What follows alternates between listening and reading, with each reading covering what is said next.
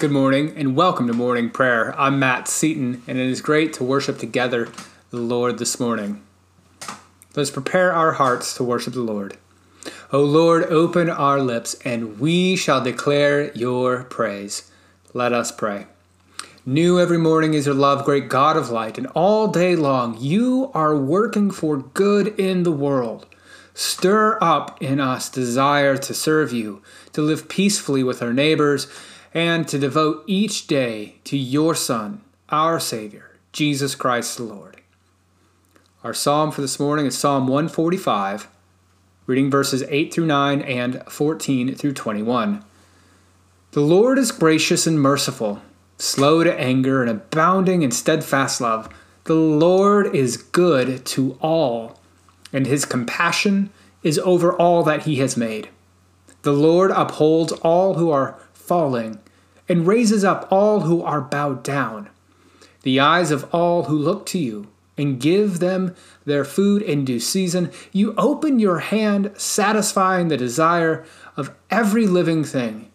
The Lord is just in all his ways, and kind in all his doings.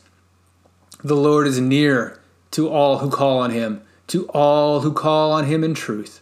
He fulfills the desire of all who fear him. He also hears their cry and saves them. The Lord watches over all who love him, but all the wicked he will destroy. My mouth will speak the praise of the Lord, and all flesh will bless his holy name forever and ever. Our first scripture lesson comes from Proverbs chapter 10, reading verses 1 through 5. A wise child makes a glad father but a foolish child is a mother's grief. Treasures gained by wickedness do not profit, but righteousness delivers from death. The Lord does not let the righteous go hungry, but he thwarts the craving of the wicked. A slack hand causes poverty, but the hand of the diligent makes rich. A child who gathers in summer is prudent, but a child who sleeps in harvest brings shame. Our second scripture lesson comes from Philippians chapter 4, reading verses 10 through 15. I rejoice in the Lord greatly that now at last you have revived your concern for me. Indeed, you were concerned for me, but had no opportunity to show it. Now that I am referring to being in need, for I have learned to be content with whatever I have. I know what it is to have little, and I know what it is to have plenty.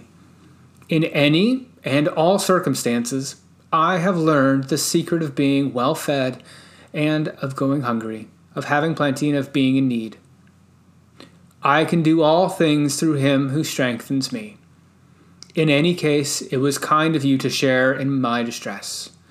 You Philippians indeed know that in the early days of the gospel, when I left Macedonia, no church shared with me in the matter of giving and receiving, except you alone. Friends, this is the Word of God for the people of God. Thanks be to God. Let us take a few moments of silence to reflect on God's Word for us today.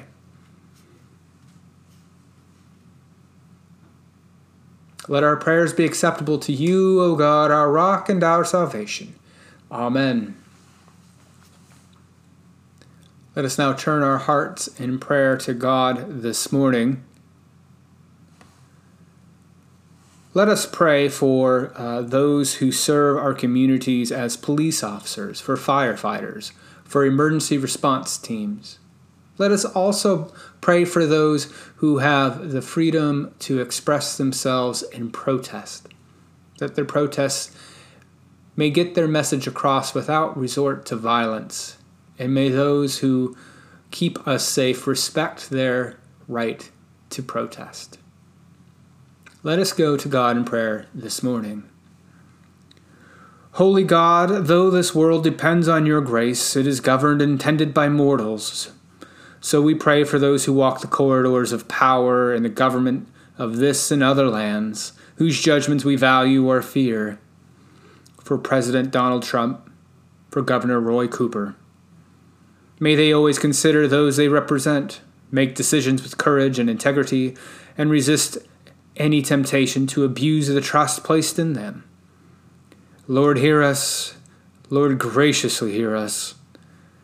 We pray for those who hold key positions in the worlds of finance, business, and industry, whose decisions may profit some or impoverish many. May they always value people higher than profit. May they never impose burdens on the poor which they would never carry themselves.